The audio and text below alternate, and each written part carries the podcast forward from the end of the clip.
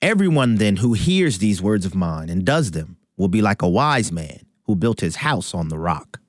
My name is Abraham Hamilton III, and this is the Hamilton Minute. Our world is changing quickly and dramatically, but we don't have to fret.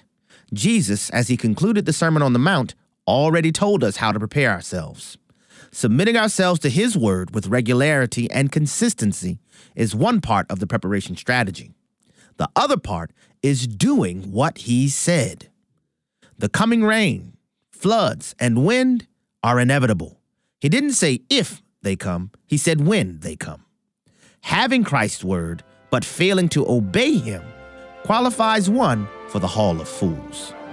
Listen each weekday from 5 to 6 p.m. Central for the Hamilton Corner, or visit the podcast page at afr.net for more from Abraham Hamilton III, Public Policy Analyst for the American Family Association.